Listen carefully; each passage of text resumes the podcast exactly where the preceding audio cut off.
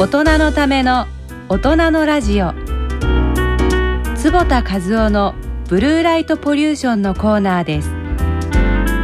このコーナーでは慶應義塾大学医学部教授の坪田和夫さんにお話しいただきます。皆さんこんばんは。ブルーライトポリューションと、えーその害について、えーお話をしているこのコーナーの第2回目は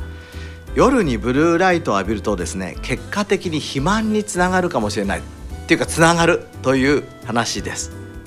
えーあのサーカディアンリズムこのいわゆる日内変動ですねこれあのすごく重要だっていうことは理解されてると思います、えーだから言ってみれば規則正しい生活ってことになるんですね。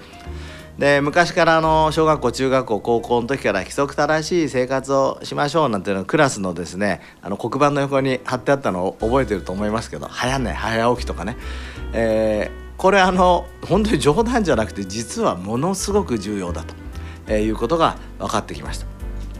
先日カリフォルニアのですねソーク・インスティテュートこれはあの世界の、えー医学の研究の中心の研究所なんですそこにパンダさんっていう人がちょっと名前が面白いんで覚えやすいと思いますがパンダさん。このパンダラボっていうんですがそこから面白い研究が出ました。これ何かっていうとですねハイファットダイエットといって非常に脂肪の塊のようなあの食べ物を、ネズミに食べさせるんですが、えー一群はですねもういくら食べてもいい。しかし、えー夜のだけ夜の12時間だけ食べられると。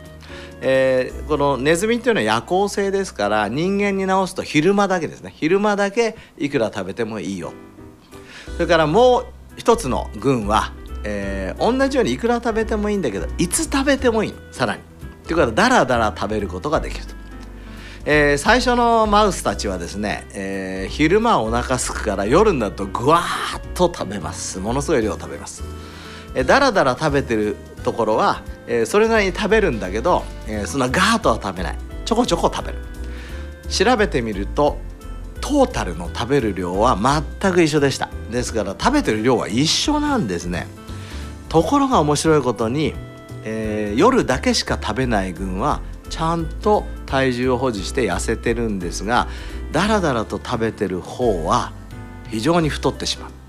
これあの衝撃的なネズミの写真があるんですよ。ほんで片っぽの方は本当にデブ、えー片っぽはちゃんとスリム。で食べてる量一緒なんですよ。食べてる量一緒なのになぜか。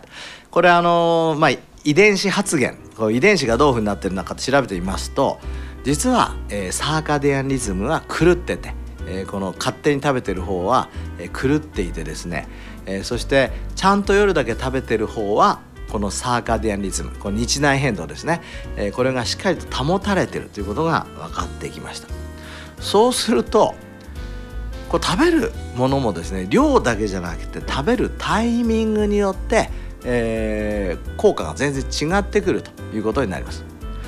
ですからよく夜夜食は良くないよって言われてましたけどこれのメカニズム今までそれは夜食食べるとその後お腹に溜まって吸収いいんだろうとかいろんなこと言われてましたけども吸収も関係あるかもしれません。それから腸内細菌にも関係あるかもしれません。ただ一番大きいのは実はこの日内リズムをちゃんと保つことができなくなると、えー夜ご飯を食べるとこれ昼間だと思っちゃうんですね。えーあの前回ブルーライトが、えーこのリズムを作ると言いましたけど、えー最も強いのはブルーライトなんですね脳の方からいきますだけど体全体では食べるタイミング食べるものだから言ってみれば光と食べ物が、えー私たちのサーカディアンリズムを、まあ、コントロールしてるということになります。えーですから、あのーやっぱりすぐにでもですね、えー使えることは夜はやっぱり食べないと。で食べない